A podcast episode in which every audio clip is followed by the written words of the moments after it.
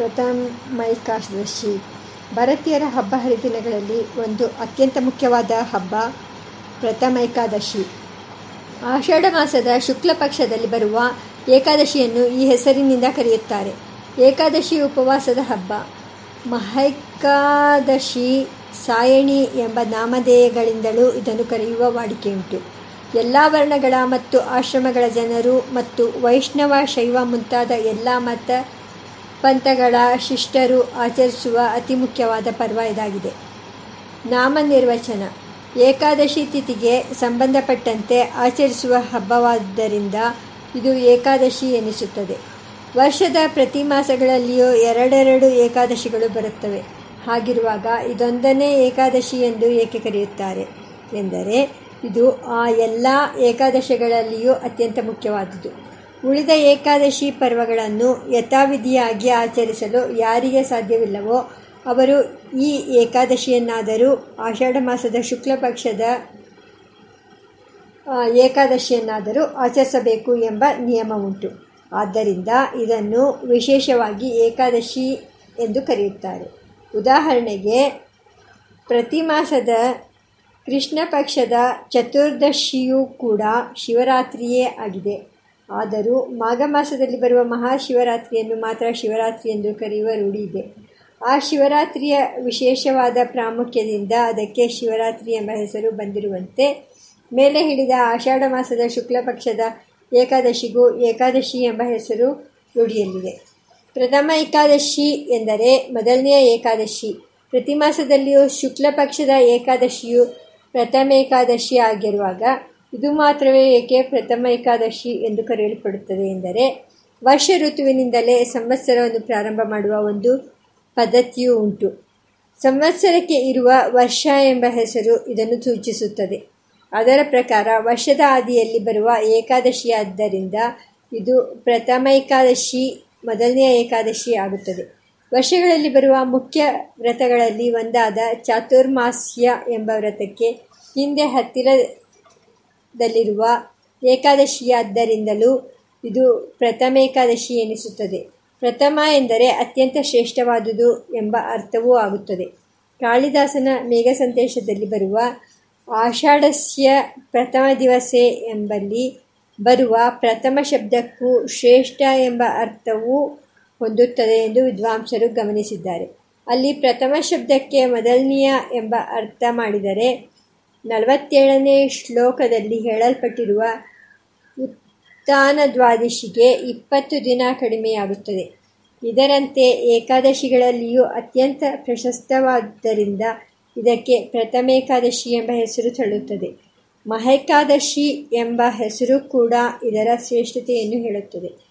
ದಕ್ಷಿಣಾಯನದಲ್ಲಿ ಬಂದರೂ ಕೂಡ ಉತ್ತರಾಯಣವೆಂಬ ದೇವಯಾನ ಮಾರ್ಗದ ಗತಿಯನ್ನು ಕೊಡುವುದರಿಂದ ಇದು ಸಾಯಣಿ ಎಂದು ಕರೆಯಲ್ಪಡುತ್ತದೆ. ಉಪವಾಸ ನಿಯಮವನ್ನು ಪಾಲಿಸಬೇಕಾದ ಶ್ರೇಷ್ಠವಾದ ಹಬ್ಬವಾದ್ದರಿಂದ ಇದು ಉಪವಾಸದ ಹಬ್ಬ ಎಂದು ಸಾಮಾನ್ಯ ಜನರಿಂದ ಕರೆಯಲ್ಪಡುತ್ತದೆ. ಈ ಅರ್ಥದಲ್ಲಿ ಮಹಾಶಿವರಾತ್ರಿಯು ಕೂಡ ಉಪವಾಸದ ಹಬ್ಬವೇ ಆಗಿದೆ. ಏಕಾದಶಿಯಂದು ಉಪವಾಸವನ್ನು ವಿಧಿಸುವ ಶಾಸ್ತ್ರವಾಕ್ಯಗಳು, ಸ್ಮೃತಿ, ಪುರಾಣ ಇತಿಹಾಸಗಳಲ್ಲಿಯೂ, ಪರ್ವ, ಮೀಮಾಂಸ ಗ್ರಂಥಗಳಲ್ಲಿಯೂ ಈ ದಿವಸದಲ್ಲಿ ಉಪವಾಸ ಮಾಡಬೇಕೆಂದು ವಿಧಿಸಿರುವ ನೂರಾರು ವಚನಗಳನ್ನು ನಾವು ನೋಡುತ್ತೇವೆ. ಅವುಗಳಲ್ಲಿ ಕೆಲವನ್ನು ಇಲ್ಲಿ ಗಮನಿಸಬಹುದು. ಹರಿವಾಸರದಲ್ಲಿ ಎಲ್ಲ ಪಾಪಗಳು ಅನ್ನವನ್ನು ಆಶ್ರಯಿಸಿರುತ್ತವೆ. ಆದ್ದರಿಂದ ಅಂದು ಊಟ ಮಾಡುವವನು ಆ ಪಾಪಗಳಿಗೆ ಭಾಗಿಯಾಗುತ್ತಾನೆ. ಹರಿವಾಸರವು ಬಂದಾಗ ಊಟ ಮಾಡಬಾರದು ಊಟ ಮಾಡಬಾರದು ಎಂದು ಪುರಾಣಗಳು ಮತ್ತೆ ಮತ್ತೆ ಘೋಷಣೆ ಮಾಡುತ್ತವೆ. ಯಾನಿ ಕಾನಿಚ ಪಾಪಾನಿ ब्रह्महत्यासमानि च अन्नमाश्रित्य तिष्ठन्ति सम्प्राप्ते हरिवासरे। तानि पापान्यवाप्नोति भुञ्जानो हरिवासरे। रटन्तीह पुराणानि भूयो भूयो वरानने। न भोक्तव्यं न भोक्तव्यं सम्प्राप्ते हरिवासरे। सत्यं सर्वाणि पापानि ब्रह्महत्यादिकानि च। ಸಂತ್ಯೈವೌ ಶ್ರೀಕೃಷ್ಣ ವ್ರತವಾಸರೆ ಈ ಉಪವಾಸ ನಿಯಮವು ನಿತ್ಯ ಅವಶ್ಯಕ ಆಚರಿಸಲೇಬೇಕಾದ ವ್ರತವೆಂದು ನಾರದೀಯವು ಹೇಳುತ್ತದೆ. ನಿತ್ಯಂ ಭಕ್ತಿ ಸಮಾಯುಕ್ತೈ ಸರ್ವೈರ್ವಿಷ್ಣುಪರಾಯಣೈ ಪಕ್ಷೇ ಪಕ್ಷೇ ತು ಕರ್ತವ್ಯಮೇಕಾದಶ್ಯಾಮುಪೋಷಣಂ. ಇದು ಕಾಮ್ಯವೆಂಬ ಅಭಿಪ್ರಾಯವನ್ನು ಕಾತ್ಯಾಯನರು ಹೇಳುತ್ತಾರೆ. ಸಂಸಾರ ಸಾಗರೋತ್ತರ ಮಿಚ್ಚನ್ ವಿಷ್ಣು ಪರಾಯಣ, ಐಶ್ವರ್ಯಂ ಸಂತತಿಂ ಸ್ವರ್ಗಂ, ಮುಕ್ತಿಂ ವಾ ಯದ್ಯದಿಚ್ಚತಿ ಏಕಾದಶ್ಯಾಂ ನ ಭುಂಜಿತ ಪಕ್ಷಯೋರುಭಯೋರಪಿ. ಉಭಯ ಪಕ್ಷಗಳ ಏಕಾದಶಿಗಳಲ್ಲಿ ಊಟ ಮಾಡಬಾರದೆಂಬ ನಿಯಮವು ಯತಿಗಳಿಗೆ ಮತ್ತು ವಾನಪ್ರಸ್ಥರಿಗೆ ಮಾತ್ರ ಅನ್ವಯಿಸುತ್ತದೆ. ಗೃಹಸ್ಥರು ಶುಕ್ಲ ಪಕ್ಷದ ಏಕಾದಶಿಯನ್ನು ಮಾತ್ರ ಆಚರಿಸಬೇಕು ಎಂದು ದೇವಲರು ಹೇಳುತ್ತಾರೆ. ಏಕಾದಶ್ಯಾಂ ನ ಭುಂಜಿತ ಪಕ್ಷಯೋರುಭಯೋರಪಿ ವನಸ್ತಯತಿ ಧರ್ಮೋಯಂ ಶುಕ್ಲಾಮೇವ ಸದಾಗೃಷಿ ಆದರೆ ಮೇಲ್ಕಂಡ ಅಂಶವು ವೈಷ್ಣವರಲ್ಲದವರಿಗೆ ಮಾತ್ರ ಅನ್ವಯಿಸುತ್ತದೆ. ಶುಕ್ಲಾಮೇವ ಕುರ್ವಂತಿ ಗೃಹಿಣೋ ವೈಷ್ಣವೇತರಾಹ ನ ಕೃಷ್ಣಾಲಂಗವೇ ದೋಷಸ್ತೇಷಾಂ ವೇದೇಶು ನಾರದ ಗೃಹಸ್ಥರು ಶಯನಿ ಮತ್ತು ಬೋಧಿನಿ ಎಂದು ಕ್ರಮವಾಗಿ ಕರೆಯಲ್ಪಡುವ ಆಷಾಢ ಶುಕ್ಲ ಏಕಾದಶಿ ಮತ್ತು ಕಾರ್ತಿಕ ಶುಕ್ಲ ಏಕಾದಶಿಗಳ ಮಧ್ಯದಲ್ಲಿ ಬರುವ ಕೃಷ್ಣ ಏಕಾದಶಿಗಳಲ್ಲಿ ಮಾತ್ರ ಉಪವಾಸ ಮಾಡಬೇಕು. ಉಳಿದ ಕೃಷ್ಣೈಕಾದಶಿಗಳಲ್ಲಿ ಉಪವಾಸ ಮಾಡಬಾರದು ಎಂದು ಹೇಳುವ ವಾಕ್ಯಗಳು ಇವೆ. ಶಯನಿ ಬೋಧಿನಿ ಮಧ್ಯೆ ಯಾ ಕೃಷ್ಣೈಕಾದಶಿ ಭವೇತ್ ಸೈವೋಪೋಷ್ಯ ಪೋಷ್ಯ ಗೃಹಸ್ಥೇನ ನಾಣ್ಯ ಕೃಷ್ಣ ಕದಾಚನ. ಪುತ್ರವಂತನಾದ ಗೃಹಸ್ಥನು ಸಂಕ್ರಾಂತಿಯ ದಿನ, ಕೃಷ್ಣ ಪಕ್ಷದ ಏಕಾದಶಿ ದಿನ ಮತ್ತು ಗ್ರಹಣಗಳ ದಿನಗಳಲ್ಲಿ ಉಪವಾಸ ಮಾಡಬಾರದು ಎಂಬರ್ಥದ ವಾಕ್ಯಗಳನ್ನು ನೋಡುತ್ತೇವೆ. ಸಂಕ್ರಾಂತಾಮುಪವಾಸಂಚ ಕೃಷ್ಣೈಕಾದಶಿವಾಸರೆ ಚಂದ್ರಸೂರ್ಯಗ್ರಹೇ ಚೈವ ನ ಕುರ್ಯಾತ್ ಪುತ್ರವಾನ್ ಗೃಹಿ. ಎರಡು ಪಕ್ಷಗಳ ಏಕಾದಶಿಗಳಲ್ಲೂ ಉಪವಾಸ ಮಾಡುವ ನಿಯಮವು ಬ್ರಹ್ಮಚಾರಿಗಳಿಗೆ, ಸನ್ಯಾಸಿಗಳಿಗೆ ಮತ್ತು ವಿಧವಾ ಸ್ತ್ರೀಯರಿಗೆ ಮಾತ್ರ ಅನ್ವಯಿಸುತ್ತದೆ. ಗೃಹಸ್ಥರಿಗಾದರೋ ಶುಕ್ಲ ಪಕ್ಷದ ಏಕಾದಶಿಯಲ್ಲಿ ಮಾತ್ರ ಉಪವಾಸದ ನಿಯಮ ಎಂದು ಭವಿಷ್ಯೋತ್ತರ ಪುರಾಣವು ಹೇಳುತ್ತದೆ. ಏಕಾದಶ್ಯಾಂ ನ ಭುಂಜಿತ ಪಕ್ಷಯೋರುಭಯೋರಪಿ ಬ್ರಹ್ಮಚಾರಿ ಚ ನಾರೀ ಚ ಶುಕ್ಲಾಮೇವ ಸದಾಗೃಹಿ. ಆದರೆ ವೈಷ್ಣವರಲ್ಲಿ ಮಾತ್ರ ಎಲ್ಲ ಆಶ್ರಮಗಳಲ್ಲಿರುವವರು ಎರಡು ಪಕ್ಷಗಳ ಏಕಾದಶಿಗಳಲ್ಲೂ ಉಪವಾಸ ನಿಯಮವನ್ನಾಟ ಆಚರಿಸಬೇಕು ಎಂದು ಪರ್ವ ಮೀಮಾಂಸೆಯಲ್ಲಿ ಹೇಮಾದ್ರಿ ಹಲಾಯಿದರು ಹೇಳುತ್ತಾರೆ. ವಸ್ತುತಸ್ತು ವೈಷ್ಣವಾನಾಂ ಸಪುತ್ರಾಣಾಂ ಗೃಹಸ್ಥಾನಮ, ಗೃಹಸ್ಥಾನಾಮಪಿ ಸರ್ವಾ ಕೃಷ್ಣ ನಿತ್ಯ ತದ್ಯತಾ ಯಥಾ ಶುಕ್ಲ ತಥಾ ಕೃಷ್ಣ ಯಥಾ ಕೃಷ್ಣ ತಥೇತರ. ತುಲ್ಯೇ ತೇ ಮನ್ಯತೆ ಯಸ್ತು ಸ ವೈ ವೈಷ್ಣವ ಉಚ್ಯತೆ. ಏಕಾದಶಿ ಉಪವಾಸದ ಮಹಾತ್ಮ್ಯ. ಏಕಾದಶಿಯ ಉಪವಾಸದ ಮಹಾಮಹಿಮೆಯನ್ನು ಶಾಸ್ತ್ರಗಳು ಅತಿಶಯವಾಗಿ ವರ್ಣಿಸುತ್ತವೆ. ಅವುಗಳಲ್ಲಿ ಕೆಲವನ್ನು ಗಮನಿಸಬಹುದು. ಏಕಾದಶಿಯ ಉಪವಾಸದ ಆಚರಣೆಯಿಂದ ನೂರಾರು ಜನ್ಮಾಂತರಗಳ ಪಾಪವೆಂಬ ಕಟ್ಟಿಗೆಯು ಭಸ್ಮವಾಗಿ ಬಿಡುತ್ತದೆ.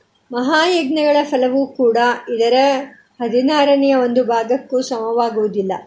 ಮಹಾತೀರ್ಥ ಕ್ಷೇತ್ರಗಳು ಕೂಡ ಇದಕ್ಕೆ ಸಮವಲ್ಲ. ಇದು ಸ್ವರ್ಗ, ಮೋಕ್ಷ, ರಾಜ್ಯ ಸತ್ಸಾ ಸತ್ಸಂತಾನ, ಸತ್ಪತ್ನಿ ಮತ್ತು ದೇಹಾರೋಗ್ಯವೇ ಮುಂತಾದ ಐಹಿಕ ಫಲಗಳನ್ನು ಕೊಡುತ್ತವೆ, ಕೊಡುತ್ತದೆ.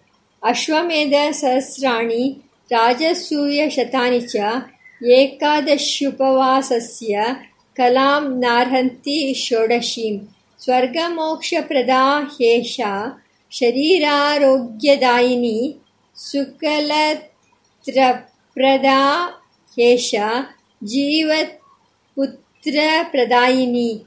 ನ ಗಂಗಾ ನ ಗಯಾ ಭೂಪ ನ ಕಾಶಿ ನ ಚ ಪುಷ್ಕರಂ, ನ ಚಾಪಿ ವೈಷ್ಣವಂ ಕ್ಷೇತ್ರಂ, ತುಲ್ಯಂ ಹರಿದಿನೇನ ಚ, ಯಮುನಾ ಚಂದ್ರಭಾಗಾ ನ ತುಲ್ಯ ಹರಿದಿನೇನ ತು, ಆನಾಯಾಸೇನ अनायासेन ಅನಾಯಾಸೇನ ಏನಾತ್ರ ಪ್ರಾಪ್ಯತೆ ವೈಷ್ಣವಂ ಪದಂ ಏಕಾದಶಿ ಎಂಬ ಶಬ್ದವನ್ನು ಕೇಳಿದೊಡನೆಯೇ ಯಮದೂತರು ಶಂಕಿತರಾಗುತ್ತಾರೆ ಶುತ್ವಾ ಚೈಕಾದಶಿ ನಾಮ ಯಮದೂತಾಶ್ಚ ಶಂಕಿತಾ ಅತ್ಯಂತ ಪಾಪಿಷ್ಟಳಾದ ಹೆಂಗಸೊಬ್ಬಳು ಕ್ರೋಧವಶದಿಂದ ಏಕಾದಶಿಯಂದು ನಿರಾಹಾರ ಮಾಡಿ ಸತ್ತು ಹೋದರೂ ಕೂಡ ನಿರ್ಮಳಲಾದಳು ನಿರಾಹಾರಕೃತಾದ್ವೈ ಚ ನಿರ್ಮಲಾ ಸಾ ಬಭೂವಃ.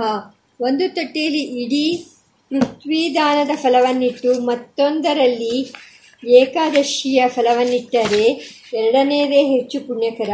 ಏಕತ ಪೃಥಿವೀದಾನಂ ಏಕತ್ರ ಹರಿವಾಸರ. ತಥೋಪ್ಯೈಕಾ ಮಹಾಪುಣ್ಯ ಇಯಮೇಕಾದಶಿ ವರ. ಪ್ರಥಮೈಕಾದಶಿ ಪರ್ವಕ್ಕೆ ಶಯನೈಕಾದಶಿ ಎಂಬ ಹೆಸರು ಶಾಸ್ತ್ರಗಳಲ್ಲಿ ಪ್ರಸಿದ್ಧವಾಗಿದೆ. ಶಯನಿ ಬೋಧಿನಿ ಮಧ್ಯೆ ಯಾ ಕೃಷ್ಣೈಕಾದಶಿ ಭವೆ ಸಾಯನೈಕಾದಶಿ ಎಂಬ ಪಾಠವನ್ನು ಕೆಲವು ಪುಸ್ತಕಗಳಲ್ಲಿ ನೋಡುತ್ತೇವೆ. ಈ ಹೆಸರಿಗೆ ಕಷ್ಟಪಟ್ಟು ಉಪಪತ್ತಿಯನ್ನು ಹೇಳಬೇಕಾಗುತ್ತದೆ. ಶಯನ ಎಂಬ ಪದವು ಉಚ್ಚಾರಣ ದೋಷದಿಂದ ಅಥವಾ ಮುದ್ರಣ ದೋಷದಿಂದ ಸಾಯನ ಎಂಬ ರೂಪ ತಾಳಿರುವ ಅವಕಾಶವಿದೆ. ಶಯನೈಕಾದಶಿ ಎಂದು ಇದಕ್ಕೆ ಹೆಸರು. ಬರಲು ಕಾರಣವೇನು? ಶಯನ ಎಂದರೆ ಮಲಗುವುದು, ನಿದ್ರಿಸುವುದು. ಇಲ್ಲಿ ನಿದ್ರಿಸಬೇಕಾದವರು ವ್ರತವನ್ನು ಆಚರಿಸುವ ಸಾಧಕರಲ್ಲ.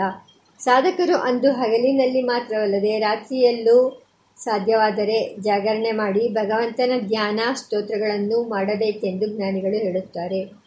ಏಕಾದಶ್ಯ ಮಹೋರಾತ್ರಂ ಕರ್ತವ್ಯಂಬೋ ಜನತ್ರಯಂ ಅಹೋರಾತ್ರೋಪವಾಸಶ್ಚ ಜಾಗರೋ ಹರಿಪೂಜನಂ ಹಾಗಾದರೆ ಯಾವ ನಿದ್ರೆಯನ್ನು ಕುರಿತು ಇಲ್ಲಿ ಶಯನ ಶಬ್ದವನ್ನು ಹೇಳಿದೆ? ಎಂದರೆ ಜಗತ್ಪ್ರಭುವು ಈ ಪರ್ವದಲ್ಲಿ ವಿಶೇಷವಾಗಿ ಆರಾಧಿಸಲ್ಪಡಬೇಕಾದ ಮಹಾಪ್ರಭುವು ಆದ ಮಹಾವಿಷ್ಣುವಿನ ನಿದ್ರೆಯನ್ನು ಕುರಿತು ಆತನು ಆಷಾಢ ಶುಕ್ಲ ದ್ವಾದಶಿಯಲ್ಲಿ ಶಯನಿಸುತ್ತಾನೆ. ಮತ್ತು ಕಾರ್ತಿಕ ಶುಕ್ಲ ದ್ವಾದಶಿಯಲ್ಲಿ ಎಚ್ಚರಗೊಳ್ಳುತ್ತಾನೆ.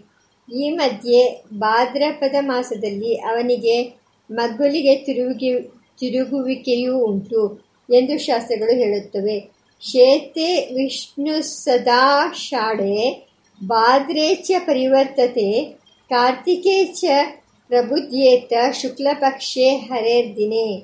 ಸ್ವಾಪಸ್ತು ವಿಷ್ಣೋರ್ಮಿಥುನೆ ಶುಕ್ಲದ್ವಾದಶಿಕಾ ತಿಥೌ ಪವಿತ್ರಂ ವಿದಧೀತೈವ ಮಿಥುನಸ್ತೆ ದಿವಾಕರೆ, ದುಗ್ಧಾಬ್ಧೌ ಶೇಷಪರ್ಯಂಕೆ, ಆಷಾಢ್ಯಾಂ ಸಂವಿಷೇದ್ದರಿ ನಿದ್ರಾಂ ತ್ಯಜತಿ ಕಾರ್ತಿಕ್ಯಾಂ ತಯೋಃ ಸಂಪೂಜಯೇದ್ದರಿಂ ವಿಷ್ಣು ಸ್ವಪಿತಿ ಕರ್ಕಟೆ ಆಷಾಢ ಶುಕ್ಲ ದ್ವಾದಶ್ಯಾಂ ಶಯನಂ ಕೃತೆ ಹರಿಹಿ.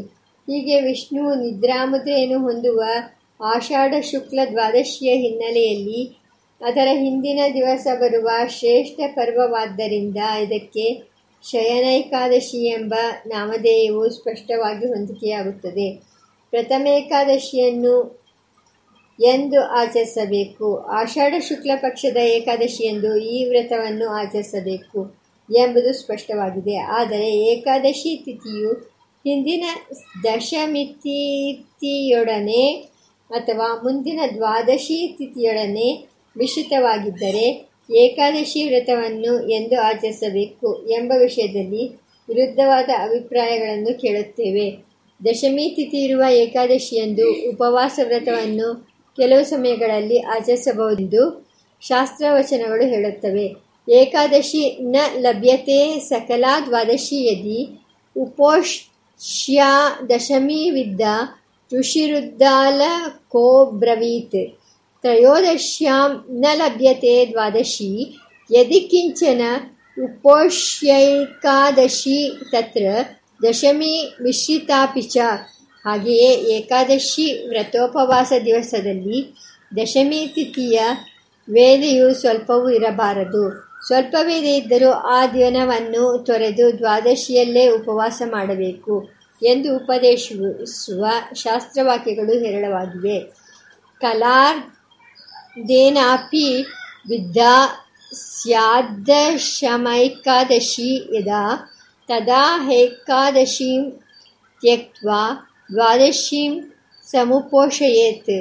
नोपोष्या दशमी विद्या सदैवैकादशी तिथिः द्वादशी मिश्रिता कार्या सर्वतैकादशी तिथिः सर्वप्रकारवेदोऽयम् उपवासस्य दोषकः। न दशम्यायुतां क्वचित् उपोष्य द्वादशी तत्र ಯ ಇಚ್ಛೇತ್ ಪರಮಾಂ ಗತಿಂ. ಹಾಗಾದರೆ ಏಕಾದಶಿಯ ಉಪವಾಸ ವ್ರತವನ್ನು ದಶಮಿ ತಿಥಿ ಇರುವ ಏಕಾದಶಿಯಲ್ಲಾದರೂ ಮಾಡಬಹುದು. ದ್ವಾದಶಿ ಮಿಶ್ರಿತವಾಗಿರುವ ಏಕಾದಶಿಯಲ್ಲಾದರೂ ಮಾಡಬಹುದು ಎಂದು ವಿಕಲ್ಪವನ್ನು ಹೇಳಿದರೂ ಸಮಾಧಾನವಾಗುವುದಿಲ್ಲ.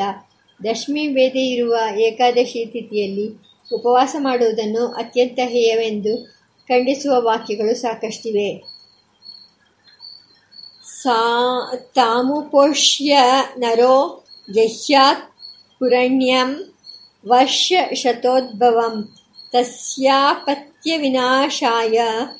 परेत्य नरकं व्रजेत् तदा त्याज्या विशेषेण ಗಂಗಾಭಶ್ವದೃಷ್ಟೌ ಯಥಾ ದಶಮಿ ವೇದೆಯಿರುವ ಏಕಾದಶಿಯಂದು ಉಪವಾಸ ಮಾಡಿದರೆ ಪುಣ್ಯಹಾನಿ, ಸಂತಾನಹಾನಿ ನರಕ ಪ್ರಾಪ್ತಿ ಅಂದು ಉಪವಾಸ ಮಾಡಿದ್ದರಿಂದಲೇ ಗಾಂಧಾರಿಯು ತನ್ನ ನೂರು ಮಂದಿ ಪುತ್ರರನ್ನು ಕಳೆದುಕೊಂಡಳು. ಅದರ ಫಲ ಮೋಹಿನಿಗೆ ಸೇರುತ್ತದೆ. ದಶಮಿ ಶೇಷ ಸಂಯುಕ್ತ ಗಾಂಧಾರ್ಯ ಸಮುಪೋಷಿತ, ತಸ್ಯ ಪುತ್ರಶತಂ ನಷ್ಟಂ, ತಸ್ಮಾತ್ ತಾಂ ಪರಿವರ್ಜಯೇತ್.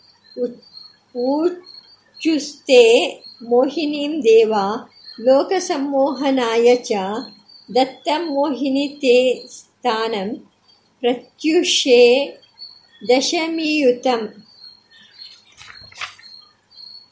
ಅರುಣೋದಯದಲ್ಲಿ ದಶಮಿ ವೇದೆಯ ನಿಷೇಧವನ್ನು ಹೇಳಿರುವುದು ವೈಷ್ಣವರಿಗೆ ಮಾತ್ರ. ದಶಮಿ ಶೇಷ ಸಂಯುಕ್ತೋ ಯದಿ ಸ್ಯಾದರುಣೋದಯ ನೈವೋಪೋಷ್ಯಂ ವೈಷ್ಣವೇನ ತಸ್ಮಿನ್ನೈಕಾದಶಿ ವ್ರತಂ ವೈಷ್ಣವರಲ್ಲದವರು ದಶಮಿ ವೇದ ಇದ್ದರೂ ಏಕಾದಶಿ ತಿಥಿಯಲ್ಲಿ ಏಕಾದಶಿ ವ್ರತವನ್ನು ಆಚರಿಸಬೇಕು.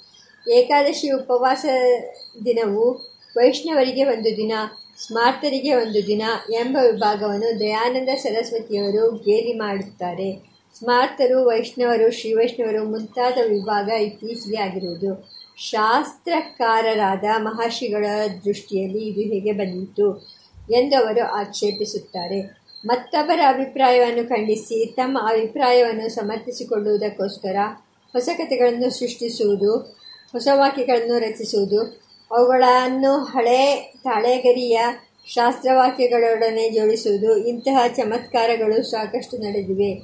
ಶಾಸ್ತ್ರವಾಕ್ಯಗಳಲ್ಲಿ ಪ್ರಕ್ಷಿಪ್ತ ಯಾವುದು, ಪ್ರಾಮಾಣಿಕ ಯಾವುದು ಎಂಬುದನ್ನು ಇಂತಹ ಸಂದರ್ಭದಲ್ಲಿ ನಿಶ್ಚಯಿಸುವುದು ಕಷ್ಟವಾಗುತ್ತದೆ. ಈಗ ರೂಢಿಯಂತೆ ಸ್ಮಾರ್ತರು ಎಂದು ಕರೆಯಲ್ಪಡುವವರಲ್ಲಿ ದಶಮಿ ವೇದೆ ಇದ್ದರೂ ಏಕಾದಶಿ ತಿಥಿಯು ಹೆಚ್ಚಾಗಿ ದಿನದಲ್ಲಿ ಏಕಾದಶಿ ವ್ರತವು ಆಚರಿಸಲ್ಪಡುತ್ತದೆ. ವೈಷ್ಣವರು, ಶ್ರೀ ವೈಷ್ಣವರು ದಶಮಿ ವೇದೆ ಇರುವ ದಿನದಲ್ಲಿ ಏಕಾದಶಿ ವ್ರತವನ್ನು ಆಚರಿಸುವುದಿಲ್ಲ. ಆಯಾ ಸಂಪ್ರದಾಯದವರಿಗೆ ಆಯಾ ರೂಢಿಯೋ ಸರಿ ಎಂದು ಸಮಾಧಾನ ಹೇಳಬಹುದು. ವೇದ ಇಲ್ಲದ ತಿಥಿಯಲ್ಲಿ ಏಕಾದಶಿ ಉಪವಾಸವನ್ನು ಆಚರಿಸಬೇಕೆಂದು ಘೋಷಿಸಿರುವ ಕೆಲವು ಆಚಾರ್ಯರು ಕೂಡ, ಅಥವಾ ವೇದೆಯಿರುವ ತಿಥಿಯಲ್ಲಾದರೂ ಉಪವಾಸವನ್ನು ಆಚರಿಸಲಿ, ಅದು ಶ್ರೀಹರಿಗೆ ಹೇಗೋ ತೃಪ್ತಿಯನ್ನುಂಟು ಮಾಡುತ್ತದೆ ಎಂದು ಹೇಳಿದ್ದಾರೆ. ಹರಿದಿನ ಚಿಲಕಂ ಆಚಾರ್ಯ ವೆಂಕಟನಾಥರು. ಆದರೆ ಏಕಾದಶಿ ಆಚರಣೆಗೆ ದಶಮಿ ವೇದನೆ ಇರುವ ತಿಥಿ ಮತ್ತು ದಶಮಿ ವೇದೇ ಇಲ್ಲದ ತಿಥಿ ಎಂದು ವಿರುದ್ಧವಾದ ಅಭಿಪ್ರಾಯಗಳು ಪ್ರಾಚೀನ ಶಾಸ್ತ್ರಗಳಲ್ಲಿ ಏಕೆ ಕಂಡು ಬಂದ್, ಬರುತ್ತವೆ? ಸ್ಮಾರ್ತ, ವೈಷ್ಣವ ಶಿವೈಷ್ಣವ ಇತ್ಯಾದಿ ಇತ್ತೀಚಿನ ವರ್ಗ ವಿಭಾಗಕ್ಕೂ ಮೇಲ್ಕಂಡ ಶಾಸ್ತ್ರವಚನಗಳಿಗೂ ಏನು ಸಂಬಂಧ ಎಂಬ ಸಮಸ್ಯೆ ಪರಿಹಾರವಾಗುವುದಿಲ್ಲ.